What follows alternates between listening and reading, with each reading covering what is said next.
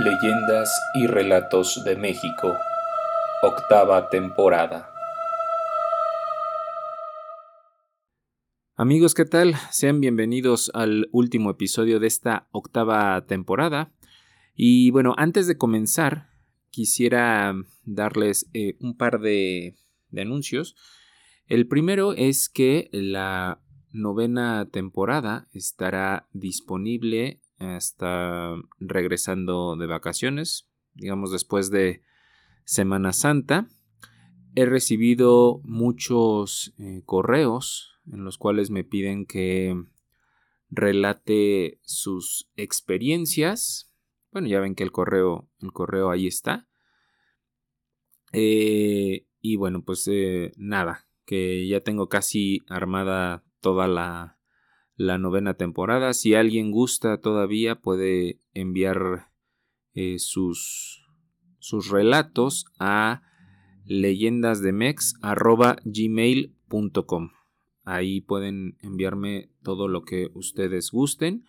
Y el segundo anuncio es que, bueno, eh, tengo un proyecto alterno en un principio se llamaba Historias Asombrosas, ya después eh, tuve que cambiarle el nombre por eh, Digno de Contar, ya que había muchos podcasts con ese nombre. Pero bueno, así lo pueden buscar, Digno de Contar. Ahí eh, les relato, digamos que sucesos que han ocurrido a lo largo de la humanidad y bueno, pues que son muy particulares, son, digamos, de algún modo un tanto especiales y como su nombre lo dice, pues son dignos de contar. Entonces, pues ya saben, ese es el nombre del, otro podcast, digno de contar. Y por si gustan apoyarme también por ahí, pues eh, ahí lo, lo pueden encontrar también en sus plataformas de streaming favoritas, ya sea eh, Spotify o Amazon Music. Por ahí, por ahí lo encuentran. Y bueno, pues vamos con esta última leyenda que es del estado de Aguascalientes. Estos tenebrosos sucesos acontecieron en la ciudad de Aguascalientes y cuenta la leyenda que un hombre trabajaba como mecánico en lo que era el antiguo aeropuerto de la ciudad. El hombre no tenía tiempo para pasarlo con su familia ya que siempre estaba trabajando, un día, el señor se llevó a su pequeña hija al trabajo. La niña estaba en una zona segura mientras su papá trabajaba. En esa ocasión, la pequeña se llevó a su muñeca favorita para jugar con ella. El tiempo pasó y el señor terminó de trabajar. Cuando estaban por abandonar las instalaciones, le llamaron de vuelta al hombre para que reparara de emergencia una turbina.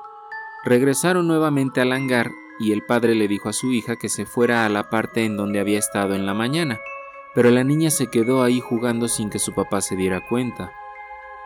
Cuando el hombre terminó de arreglar la turbina, le informó a los trabajadores que ya estaba lista y estos encendieron el avión, pero no se percataron de la presencia de la niña, y ésta fue decapitada al momento por la turbina. Fue su grito de terror lo que alertó a todos, y cuando fueron a ver qué ocurría, Solo encontraron su cuerpo y la cabeza de la muñeca a un lado. Los años pasaron y donde estaba el aeropuerto se levantó el Parque Héroes Mexicanos y los visitantes cuentan que a lo largo del tiempo se han presentado hechos paranormales. Dicen que por las noches se escuchan los susurros de una niña que pregunta amablemente, ¿quieres jugar conmigo? Las personas también cuentan que por las noches se han encontrado con la tenebrosa imagen de una niña con un vestido blanco, todo lleno de sangre y con una cabeza de muñeca pegada a su cuerpo. Los padres de algunos niños cuentan que sus hijos juegan con la niña durante el día, pero los adultos no pueden verla. Solamente se les aparece por las noches, y según la leyenda, la niña no podrá descansar hasta que encuentre su cabeza. Espero hayan disfrutado de esta leyenda. Yo me despido en esta ocasión, pero ya saben que por aquí nos seguimos encontrando. Hasta la próxima amigos.